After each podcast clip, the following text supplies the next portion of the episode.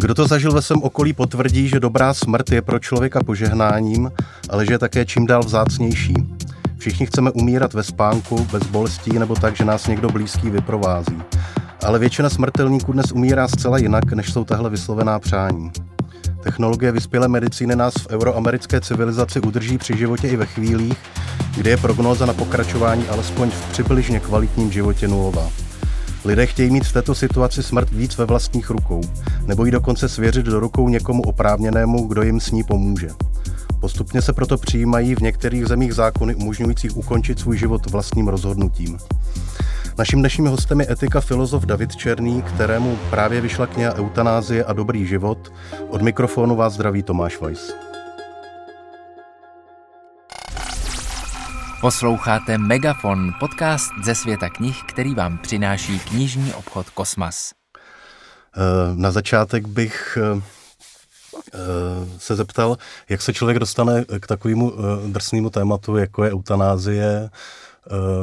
Přečetl jsem si, že jste vlastně původně studoval v Římě na Papežské univerzitě Tomáše Akvinského a vlastně ano člověk by, eh, by si řekl, že, že eh, to, to je vlastně jakoby nějaká křesťanská eh, záležitost. Tak jestli proto k tomu máte blízko, nebo...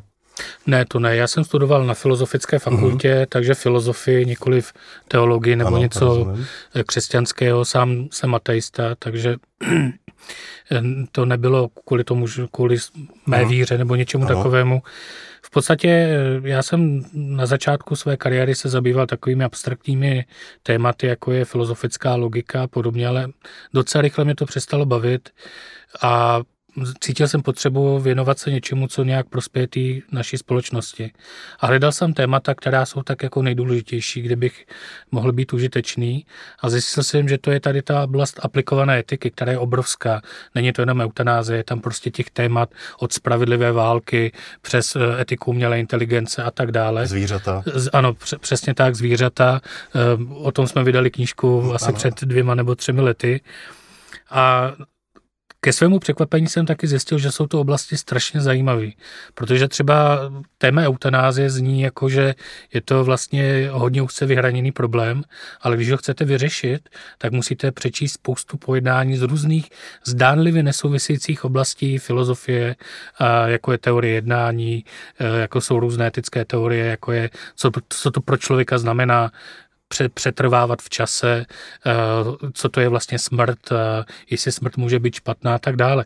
Čili je to hrozně vzrušující téma eh, intelektuálně a velmi mě zajímalo. A druhá věc je, že to je téma, které opravdu je třeba nějakým způsobem vyřešit. A tady vlastně po té revoluci sice vznikly různé ústavy lékařské etiky, ale nenastalo to, že by tady začaly se objevovat kvalitní publikace s čestnými výjimkami, které by pokrývaly ty jednotlivé témata. Když se podíváme do zahraničí, Německo a jiné země, tak prostě oni mají všechno už popsaný, zdokumentovaný, je tam záplava literatury a u nás v té aplikované etice prostě ta základní literatura úplně chybí. Hmm. ta vaše, ta vaše knížka Eutanázie a dobrý život je skutečně obsáhlá a je to uh, hodně odborný příspěvek do debaty. Uh, řeší se tam věci opravdu filozofický, uh, ty etické souvislosti eutanázie, asistovaný sebevraždy. Uh, v našem povídání to logicky budeme se zúžit na dost třeba některé praktické věci a já využiju toho, že, že právě tyhle ty věci máte promyšlený. Hmm. Na začátek asi musíme něco říct o těch pojmech. Eh, eh, dneska se používá slovo eutanázie, který eh, má původ někde v Řecku, v starověkém Řecku, tak dneska se používá v, nějakým, v nějakých souvislostech. V jakých, prosím? Tak dneska původně opravdu to slovo eutanázie mělo mnohem širší význam. Byla to dobrá smrt v různých kontextech. Dneska se eutanázie nejčastěji myslí také dobrá smrt nebo milosrdná smrt, kdy Tady máme na jedné straně pacienta, který je vážně nemocný a který trpí a jemuž ta medicína už nedokáže efektivně pomoci. No a na straně druhé tady máme lékaře. Takže eutanáze se nejčastěji definuje jako aktivní zásah toho lékaře, usmrcení toho pacienta na jeho dobrovolnou, opakovanou a kompetentní žádost a s tím cílem, aby ten pacient byl ušetřen nějakého těžkého utrpení. Mhm, Takže mám... tak to je eutanáze, jak se jí nejčastěji rozumí dnes. Pak tady máme termín asistovaná sebevražda. Ano, my jsme eh, vlastně s kolegama napsali, oni, moje knížka je vyústění snahy čtyř, eh, čtyř, takového čtyřčlenného kolektivu. Každý z nás vydal knížku o eutanázii. A my jsme se dohodli, že to slovo sebevražda nebudeme používat, protože to jako kdyby implikovalo, že vlastně ten život není náš, že někomu patří. Ono to mimochodem v dějinách najdeme nejenom u křesťanů, ale třeba u Platona a jinde, že život patří bohům a ve chvíli, kdy si ten život vezmu, tak vlastně jsem udělal něco, co nesmím, protože není můj. Takže my, my razíme asistované sebeusmrcení. Mm-hmm. A to je v podstatě situace velmi podobná, ale ten poslední kauzální krok udělá ten pacient. Lékař může všechno připravit a mimochodem nemusí to být přímo lékař. A, a ten pacient ale pak zmáčkne to tlačítko nebo spolkne tu pilulku. Takže se usmrtí sám. Mm-hmm. No a pak eh, důležitý termín, který už je v, v názvu té knihy, je dobrý život. Protože samozřejmě pakliže eh, jako člověk vlastně to vyústění toho ukončení života je vlastně v tom, že necítím se komfortně ve svém životě, což hmm. ale může být opravdu, to můžou být různé věci, tak jestli k tomu dobrému životu ve zkratce se dá něco říct. To je velké pole, v podstatě, když se bavíme o tom dobrém životě, tak se ptáme, jaké faktory kauzálně způsobují, že vedeme dobrý život, nebo že máme kvalitní život, že prostě se nám žije dobře a že se náš život zlepšuje, zhoršuje a tak dále a tak dále. Jsou na to různé teorie. Ta teorie, kterou nakonec hájím já v té své knize, je taková hodně pluralistická. Ona říká, že to, co v konečném důsledku vytváří náš dobrý život, je celá řada hodnot. Přátelství, vztahy s ostatními lidmi ve společnosti, naše samotná biologická existence, zdraví, eh, je to prostě estetický zážitek, pro mnohé lidi je to náboženský zážitek eh, a tak dále, a tak dále. To jsou vlastně takové podmínky, které umožňují to, čemu říkám plnohodnotný lidský rozvoj. Pokud jsou naplněny tyhle podmínky, tak se tak v podstatě někteří autoři říkají doslova skvétáme, náš život je prostě dobrý. A pokud nejsou naplněny, pokud jsme třeba vážně nemocní, tak to může ty kontury našeho života zasáhnout tak radikálně, že vlastně už nám nezbývá nic z toho dobrého života. Všechno je prostě blokováno třeba tou chorobou. Už nemůžu číst, nemůžu chodit do obrazáren, nemůžu si hrát venku s míčem, nemůžu prostě potkávat přátele, nemůžu všechno tohle, co tvoří ten dobrý život, je tou chorobou blokováno. Mm. Takže ten náš život se redukuje v podstatě na jakési biologické e, přežívání. A otázka je, jestli i tohleto biologické přežívání má nějakou zásadní hodnotu, natolik velkou, aby bylo za všech okolností nepřipustné toho pacienta mhm. usmrtit. Mm.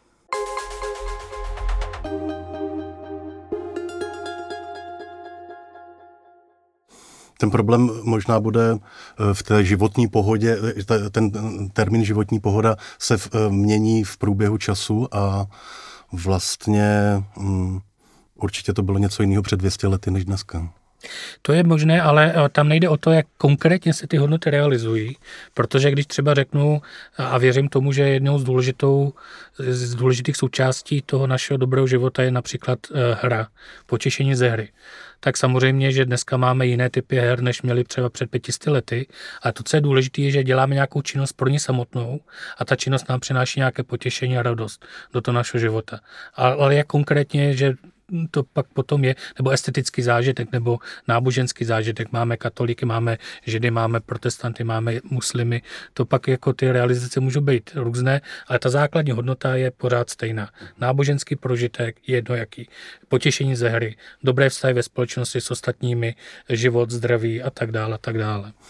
No, v opozitu proti eh, tomu dobrému životu potom eh, nějak logické utrpení. Vlastně eh, ta debata eutanázii začala eh, tím, že eh, lidé začali cítit vlastně nějaký soucit s těmi lidmi, kteří trpí. Jak byste jim třeba argumentoval, když lidé říkají, že lidi přece trpěli vždycky, tak proč se začínáme o takhle závažné věci bavit třeba až v 60. letech minulého století? Ano, máte pravdu, že ta diskuze, moderní diskuze eutanázie začala někdy v té době. Na to se dá odpovědět jednoduše. Lidé byli vždycky nemocní. Proč jako je najednou léčíme nebo proč se o tom bavíme? Prostě doba postupuje, zvyšují se možnosti té medicíny, ale zvyšuje se také naše pochopení toho, co to znamená žít hodnotný život a za jakých podmínek má smysl zůstávat naživo. Prostě opravdu přežívat pro mnohé pacienty, to je přežívání plné utrpení. A v těch 60. 70. letech, kdy ta diskuze začínala, tak opravdu nejčastější argument byl nějakým způsobem z toho soucitu. Že se udělala kazuistika, řeklo se, máme tady pacienta, který má rakovinu a má strašlivé bolesti a jo, teď je tam nějaký jako hodně vtahující, emotivně vtahující popis a pak se řekne, no a nemáme mu jak pomoct, protože ta medicína tohle nedokáže řešit, tak ho opravdu necháme umírat. Navíc vlastně od té doby se stávalo, že do té nemocnice přišel třeba bratr nebo rodič nebo někdo a vyřešil to za, za, za, za doktory. Přinesi pistoli a zastřelil třeba toho člověka. Jo. Uh, ta debata uh okolo eh, eutanázie a asistovaného sebeusmrcení je eh, těžká a je vlastně hrozně důležitý eh, tu věc dobře nějak uchopit a prodiskutovat, protože to, má nevrat, to jsou nevratné kroky a um, trošku mám pocit, že oproti jiným zemím tady ta debata nějak není ještě úplně rozběhlá. Kdybyste, a, a asi nemá úplně smysl vlastně eh, to tak hrotit jako v těch eh, eh, podobách, jakože je to úplně tabu, anebo že může se úplně všechno, ta pravda bude někde, nebo ten, to, to naleziště toho východiska bude někde uprostřed, ale mm, pro takovou přiblížení pro a proti v takových základních jako tezích pro eutanázii a proti eutanázii nebo proti těmhle těm praktikám tak proti eutanázii nejčastěji ti oponenti a Není náhoda, že to jsou většinou lidé nějakým způsobem svázaní s katolicismem nebo e, s nějakou prostě křesťanskou denominací, ale to je nediskvalifikuje, ale prostě je vidět, že to jsou nějaké osobní pohnutky. Ta jejich argumentace u těch zahraničních autorů je velmi kvalitní, na rozdíl bohužel teda od té české scény. A oni většinou to opírají nějakou doktrínu posvátnosti lidského života, kde říkají, že prostě eh, nevinný lidský život nesmíme nikdy a za žádných okolností ukončit. Eh, většinou to vychází právě z nějaké takové představy, že ten lidský život je nějaké dobro a představy, že ty dobra jsou svou povahou nesouměřitelná. To znamená, my nemůžeme říct, že je lepší mít víc poznání a méně třeba sportovní aktivity. Jo, musíme je rozvíjet nějakým způsobem harmonicky. A když nejdou srovnávat, tak prostě nemůžeme jedno dobro maximalizovat na, úrok, na, na úkor druhého. Takže my je můžeme maximálně respektovat a dávat jim prostor k tomu rozvíjení. No a samozřejmě, protože usmrcení toho člověka není respektování toho lidského života, tak oni říkají, že to je morálně nepřípustné. Druhý argument, který se objevuje, ale řekl bych v poslední době méně často, ale zase bohužel v Čechách je to argument možná nejčastější, aspoň v tom veřejném prostoru. Je takzvaný argument kluským svajem.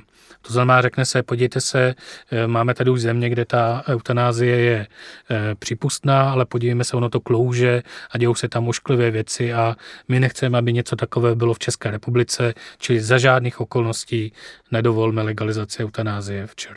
Uh-huh. A na té druhé straně těch argumentů je musím uznat víc, ale ten nejsilnější, který já osobně chápu jako přesvědčivý, je právě ten, že vlastně se ptáme, eh, jaká je po vás smrt a jestli smrt může být dobrá nebo špatná. Protože etika primárně jo, není nějaká abstraktní disciplína, ale e, zabývá se tím, jak bychom měli, když musíme distribuovat újmu, jo, anebo zákazem distribuce újmy, ne, neubližujeme druhým a tak dále, ale jsou situace ve válce, v sebeobraně, kdy musíme. Jo. Takže tohle ta etika vlastně je taková nějaká ochrana člověka před sebou samým. Mm-hmm. No a teď, jestli ta smrt pro ty umírající v některých situacích není špatná, tak mu nemůžeme ublížit. To znamená, my mu naopak prospějeme. A o tom je jedna velká kapitola v té mé knize, kde se používá takzvaná deprivační koncepce špatnosti smrti. Eh, její detaily jsou v podstatě jednoduché, že pokud ten náš život je velmi špatný, tak ta smrt nás deprivuje, tedy připraví o špatný život a tudíž není, špatný, není pro nás špatná, je naopak dobrá. Zatímco kdyby třeba jste mě teď zastřelil, tak ta smrt by mě připravila o život, který je dobrý a tudíž by byla pro mě špatná. Mhm. A když to aplikujeme na tu situaci pacientů, kteří opravdu trpí a kteří, kteří to utrpení, je důležité říct, nemusí být fyzické. Ono v těch 60. 70. letech se tím začínalo, ale dneska jako víme, že existuje psychické a dokonce spirituální, existenciální, duševní utrpení, které může být stejně hrozné jako to fyzické, možná někdy dokonce horší. Ano, ano, to jsem chtěl říct, že právě někteří říkají, že to s tím fyzickým jakoby si dokážeme poradit, ale u toho psychického začíná uh, teprve jít do tuhýho. No, no. no. Posloucháte Megafon, podcast ze světa knih, který vám přináší knižní obchod Kosmas. Eh, ještě mě napadlo u těch argumentů proti, tak tam se někdy argumentuje takzvaně Hitlerem, to znamená, že tam jsou, že tam jsou ty, uh, tam se připomínají uh, ty zvěrstva, které se prováděly za nacismu. A pak mě u toho zaujal ten že se říká o něčem, že je přirozené a něco, že je nepřirozené a to myslím, že je taky dost velký problém v současnosti, protože hmm. představa, že dnes žijeme v civilizovaném světě přirozený život je trošku zcestná, si myslím. No. Eh, dobře, letos je to právě 20 let, co byla eh, eutanázie asistovaná, asistovaná, tady mám v poznámkách sebevražda, sebeusmrcení, legalizována po dlouhé společenské debatě v Nizozemí. A v jakém stavu v tom roce 2022 je ta společenská debata u nás? Proč zatím uh, nedošlo třeba k tomu, že by uh, se podařilo najít nějaký, nějaký vyvážený řešení a uh, přijmout nějaký zákon, i když víme, že v roce 2020, myslím, nevím, jestli to bylo poprvé, ale, ale prostě byl nějaký zákon hmm. uh, na vládě, toho tenkrát odmítl před těma dvěma lety. Tak uh, v současné chvíli ta debata nějak pokračuje, nebo ty, ty lidi, co podali ten zákon, tak vlastně to teď zabalili, anebo nějak se ho snaží jako vylepšovat, jestli o tom něco víte. Tak konkrétně o tom zákoně nevím, co, jaký je jeho osud v této době. ale k té celospolečenské diskuzi on je trošku problém v tom, že ta by měla probíhat, by měla by být mediována prostřednictvím médií. A my nemáme v České republice v dnešní době nějaké takové kvalitní noviny, jako mají třeba ve Francii, v Německu a jinde, které by otevíraly důležité společenské debaty. Bohužel nemáme nic takového. E, takže to je jedna z část toho problému. Druhá část je, že ti novináři jsou často ledabilí a mají prostě zavedený určitý lidi, kteří, které, kterých se ptají na tyhle otázky a to jsou většinou katolíci, katoličtí kněží, eh, kteří prostě vám vždycky řeknou eutanázi nikdy ne, eh, aniž by měli nějaké kvalitní argumenty. A to je stop jakékoliv diskuze. Pokud prostě eh, nebude pozván někdo jiného názoru, tak žádná diskuze ani nevznikne. Takže pokud se tohle nezmění, pokud ta média nezačnou fungovat trochu lépe, tak ta celospolečenská diskuze se nějak moc nerozběhne. Mm-hmm. My jsme si tady před natáčením říkali, že asi oba dva nějak tušíme, že tam, tahle věc se bude muset dříve nebo později nějak vyřešit. Dokonce uh, vy jste říkal, že uh, velká vlastně demokratická většina občanů vlastně chce tohletu, tuhletu věc nějakým způsobem vyřešit. Uh, naposledy um, se eh, přijímal takový zákon, myslím, ve Španělsku, na Novém Zélandě, v nějakém stádiu schvalování je třeba v Portugalsku, takže to vypadá, jako kdyby se ta, ta věc sama eh, nějakou svojí eh, svým pohybem jako blížila k nám, tak uvidíme, jak to vlastně u nás dopadne. Vy sám odhadujete ten vývoj myslím, že i v té knižce to říkáte, že to bude zhruba tak, jako je to s interrupčním zákonem. To znamená, že k nějaké úpravě dojde a pak bude část společnosti, která s tím nebude spokojená, bude to dávat najevo. Inter, interpretuju to správně. Ano, ano, já si myslím, že eh, skutečně, ono takhle, eh, budou nespokojení, ale nebudou to nějak moc projevovat Konec konců eh, s interrupcemi eh, je tady určitá skupina lidí, a zřejmě asi nebude úplně malinká, eh, kteří jsou zásadně proti, ale že by to nějak dávali hlasitě najevo, to, to tak není. Takže s tou eutanází si myslím, že nakonec ten zákon přijatý bude, ta podpora té veřejnosti je konstantní a je vysoká. A navíc tady máme opravdu zor těch dalších demokratických zemí, které přijímají nějaké formy asistovaného umírání, ať je to sebeusmrcení nebo je to ta eutanázie. Takže my se přidáme mezi tyhle vyspělé země a tím bude vyřešen ten problém v podstatě. Budou tady lidé, kteří budou proti, budou tady lékaři, kteří budou proti, ale ty budou mít právo eh, uplatnit výjimku eh, výhradu svědomí. Budou tu lékaři, kteří budou ochotní tu eutanázii dělat a tak nějak ta společnost prostě půjde dál. Uh-huh. Uh, vy jste říkal, že se tady uh, média tomuhle problému nevěnují, tak já bych chtěl uh, pochválit jeden z podcastů, který se jmenuje Checkpoint, který je na seznamu a který právě nedávno přinesl rozhovor s nizozemským profesorem, vlastně uh, protestantem, který deset let působil v komisi, která kontrolovala, uh, jestli jsou dodržované podmínky eutanázie, tak jak jsou stanovený v Nizozemsku. A on vlastně po těch deseti letech má určitý nějaký uh, zkušenosti, které jsou podle mě zajímavé. Jedna z těch zkušeností je, že, mu, že si pořád myslí, že vlastně tahle ta forma uh, sebeusmrcení a eutanázie je uh, morálně přijatelná, ale není si úplně jistý, jak se má zavést do legislativy, protože v té legislativě potom e, začne vlastně opravdu proměňovat jako chování těch lidí. Mně připadá to, že se něco přijme legislativně a že to začne proměňovat chování lidí logicky, ale e, co byste třeba tady k tomuhle tomu argumentu řekl? Morálně přípustné, ale jak to jako uvádět to do legislativy? Tak ono to tam je v té legislativě uvedené, protože je to, uh-huh. předtím to bylo dovoleno za zvláštních eh, podmínek a teď už je to prostě legalizovaná praxe. Ale já znám ty jeho názory, jsem četl od něj nějaké věci.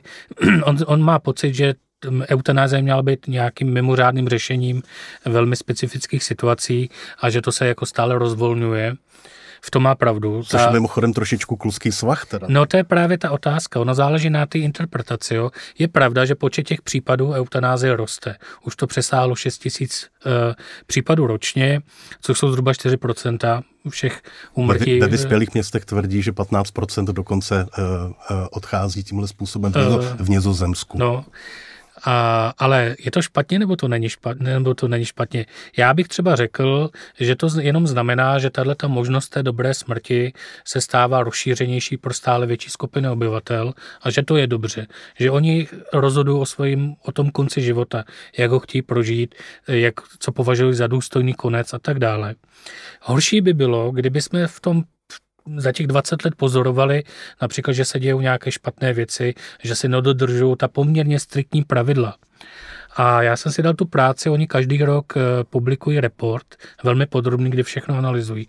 A všechny jsem si je pročetl a ono v podstatě to tak vůbec není. Za těch 20 let se těch případů, kdy to bylo nějak sporné, pohybuje kolem 8, 9, 10 a to se to neroste. Čili se roste počet eutanází, ale neroste počet sporných případů. No a ta spornost často je drobnost typu nebyl konzultován druhý lékař.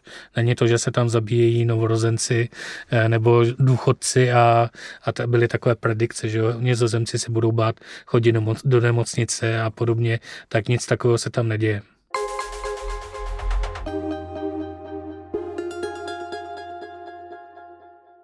Uh-huh. Uh, on by jsem tam zmiňoval to, že uh, z toho fyzického utrpení se opravdu přesouvá ten důraz taky na to duševní utrpení, což samozřejmě vždycky sebou jako zdá se nám, že to sebou nese nějaká rizika. No a potom, když zmíníme, že prostě v té nizozemské legislativě je dokonce možný uh, za určitých podmínek usmrtit uh, někoho, komu je víc jak 12 let, tak to potom už běhá člověku trochu mráz po zádech, ale rozumím tomu, že ta debata je tam prostě asi... Víte, ta logika, ale ono to má naprosto logiku, protože ve chvíli, kdy určité skupině lidem umožníte, aby z toho těžkého stavu, ve kterém jsou, z toho utrpení, z té bolesti, uh, psychického strádání a podobně, když jim umožníte, aby z tohohle, nabídnete jim nějaké řešení, tak není úplně asi korektní ho nenabídnout i ostatním. Rozumím, že jsou tady u těch dětí nějaké specifické psychické typu, jako jak moc jsou autonomní, jak moc jsou schopni pochopit tu situaci, ale na to psychologové říkají, že ty děti, pokud to nemocní nějakou takovou chorobou, tak vyspějí velice rychle a každopádně trpí a pokud není jiná možnost, jak jim pomoct, tak udělím, tak já bych jim tu možnost dal. To zase, aby jsme byli korektní, on k tomu taky ale dodával, že e, ta eutanázie na dětí tohoto věku se v podstatě neděje, hmm. takže to je hmm. jenom jako z té praxe. Další věc je účast lékaře na, na takovémhle zásahu. E, je to určitě nějaký problém vlastně, když nad tím člověk přemýšlí, neumí si nějak představit, kdo, kdo jiný by na tom měl uh, nějak se spolu podílet, ale uh, uznávám, že to pro lékaře není úplně komfortní situace. Opět, hodně záleží eh, na tom, kde jsme a jací lékaři v tom nizozemí mimochodem tam často tu eutanázi provádí to, čemu bychom řekli obvodní lékař, Eh, který toho pacienta zná léta, on k němu dochází a důvěřují si navzájem, takže Mimochodem, ty predikce, že to rozbije pouto důvěry mezi pacienty a lékaři, ta se vůbec nepotvrdila. To pouto důvěry zůstává v tom Holandsku vysoké. Takže e, někteří lékaři budou ochotní, někteří ne, ale je třeba si uvědomit, že oni často už dělají věci, které nějakým způsobem vedou ke smrti toho pacienta. Jo, ukončování plicní ventilace, ale i jiné další takové procedury, které kauzálně nějak uspíší smrt toho, pacienta anebo uh, paliativní sedace. To je opatření na konci života, kdy se uvede, ono je různé typy, teda, ale taková ta uh, nejkontroverznější možná bude ta hluboká kontinuální, kdy se ten pacient úplně uvede do bezvědomí, že neví vůbec o sobě, nic nevnímá, opravdu je to hluboké bezvědomí a vlastně pak zemře a často se prostě ne, nepodává voda, nepodává se e, potrava a ten pacient e, v některých případech zemře třeba na selhání ledvin, protože nedostává tekutiny. Uh-huh. A to se děje úplně běžně, protože ta idea je pořád ta sama. Mám tady pacienta, který mu ta voda ani ta potrava už žádným způsobem nepomůžou. Oni jenom prodlužují ten stav, ve kterém je a ve kterém bychom nechtěli být. I když budeme hluboce spát, tak je to stav, který je nedůstojný a já nevím co všechno. To znamená, proč prodlužovat tenhle ten stav tím, že budeme toho pacienta dál hydratovat a, a krmit. Uhum. Takže to je, eh, tady vidíte, že opravdu ten pacient díky tomu zemře dřív a přesto to je něco, co bych nezhledával až tak moc kontroverzním. Uhum. Já jsem pochopil z vaší knihy a i z toho, co jsem se o tom snažil dozvědět, že vlastně eh, pokud eh, se máme bavit o asistovaném eh, umírání, o asistovaném sebeusmrcení, tak právě to asistované sebeusmrcení a ta paliativní sedace jsou vlastně metody, které jsou nejpřípustnější z hlediska morálního a etického dopadu na všechny zúčastněné, to znamená nejenom na toho, na toho člověka. Souhlasil byste tady s tím? No, eh, ano, je to můj názor, ale jsou samozřejmě hlasy, které tvrdí, že to tak není. Dokonce eh, já tam mm, diskutuji některé autory, kteří se domnívají, že uvést pacienta do tak hlubokého stavu bezvědomí je ekvivalentní s osmrcením. Ono to dává smysl, jo. Představte si takovou situaci, že se vám zjeví zlý duch a nabídne vám, že buď to zemřete hned, anebo zemřete za měsíc, ale ten měsíc budete v komatu. A teď otázka je, nechme stranou rodinu a podobně, z vaší vnitřní perspektivy. Vidíte tam nějaký rozdíl mezi těma dvěma scénáři? No, jasně. Jo, není tam žádný, protože v obou případech je prostě tma, vůbec nic nevnímáme. A ta tma je jako konečná, že jo. Takže ono, jo, v tomto smyslu to vypadá, že to jsou ekvivalentní věci a není tak jednoduché argumentovat, že nejsou. Eh, takže není to úplně tak bez problému, ta paliativní sedace, nicméně je to způsob, jak řešit utrpení těch pacientů a zdá se mi, že to je způsob méně kontroverzní a méně zasahující do té integrity toho pacienta. Uh-huh. Čili většina těch argumentů třeba ze soucitu, eh, jsou silné argumenty, dávají nám důvody k jednání, ale ty se zastavují u toho nejméně kontroverzního prostředku. Takže pokud můžu efektivně řešit utrpení pacienta paliativní sedací a ta je méně kontroverzní méně zasahuje do, té, do toho dobrého života, do našich biologických procesů a tak dále, tak dále, tak je lepší než, to, než ta eutanázie. Mm-hmm. No já se musím podělit ještě o jeden zážitek. Na HBO se mi podařilo schlédnout jednu část takového dokumentu, který se jmenoval Alternativní konce a ten, ta kauza byla taková, že inženýr ze Silicon Valley 77 let terminální stádium plicní rakoviny a vlastně tam byla ta možnost, že on se po konzultaci s lékařem obdržel sebe usmrcující balíček, který se odnesl domů a e, s tím, že až bude prostě, až usoudí, že jeho stav už je prostě e, nemožný, takže ho použije. Hmm. E, bylo to vlastně neuvěřitelně silný v tom, že samozřejmě si zařídil svoje věci, u, u toho umírání byla rodina s manželkou a tak dále a tak dále Přišlo mi vlastně takový zvláštní, že ten sebeusmrcující balíček dostává domů, dává si ho prostě nahoru někam do skříně, aby někdo náhodou si ho nevzal a potom není žádná další kontrola nad tím, jak vlastně jako umírá, protože si to prostě namíchá ve chvíli, kdy uzná za vhodný. To myslíte, že je třeba taky jedna z možností, která přichází v úvahu? Ano, ano, já si myslím, že ano. Nicméně jsou situace, kdy právě ta, to sebeusmrcení není ideální. Já mám zkušenost s diskuzima eh, s jednou paní doktorkou, která trpěla roztroušenou sklerózou velmi jako agresivní formou eh, a na Slovensku jsme spolu pár, párkrát vystupovali v diskuzích a to jsou případy lidí, kteří chtějí žít tak dlouho, dokud pro ně to ještě dává smysl. Pro nás zdraví je to nepředstavitelné, ale člověk se dokáže úžasně adaptovat. Takže často to znamená, že pro ně ten život dává smysl i v okamžiku, když nejsou schopni eh, tu se usmrtit. A pak by potřebovali tu eutanázi. Takže pokud bychom třeba měli jenom asistované sebeusmrcení, ale ne eutanázi, tak někteří lidé budou umírat dříve, budou se bát. Možná jste četl ten případ toho českého sportovce zhruba před rokem, eh, eh, požádal o asistované sebeusmrcení ve Švýcarsku ale bál se, že to nestihne, měl amyotrofickou laterální sklerózu a málem to fakt nestihnul. Jo? Připravoval ty papíry a bál se, že to nestihne a tenkrát udělali nějakou u něj výjimku, protože nebyl schopen polknout tu tabletku sám, tak jako použili přístroj, kde on zmáčkl nějaké tlačítko. Takže ti lidé jsou pak nuceni k něčemu a umírají dříve, než by museli. Uh-huh. Jo, tady ta eutanáze může být lepším řešením než eh, sebe, sebeusmrcení.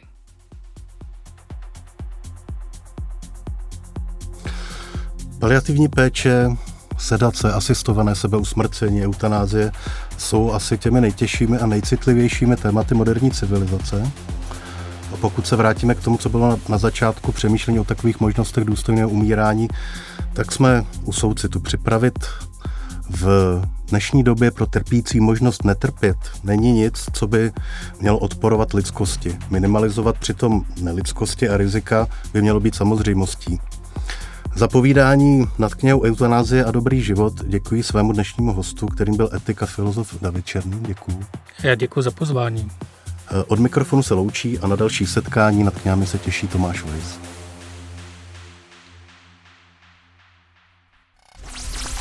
Poslouchali jste Megafon, podcast ze světa knih, který vám přináší knižní obchod Kosmas.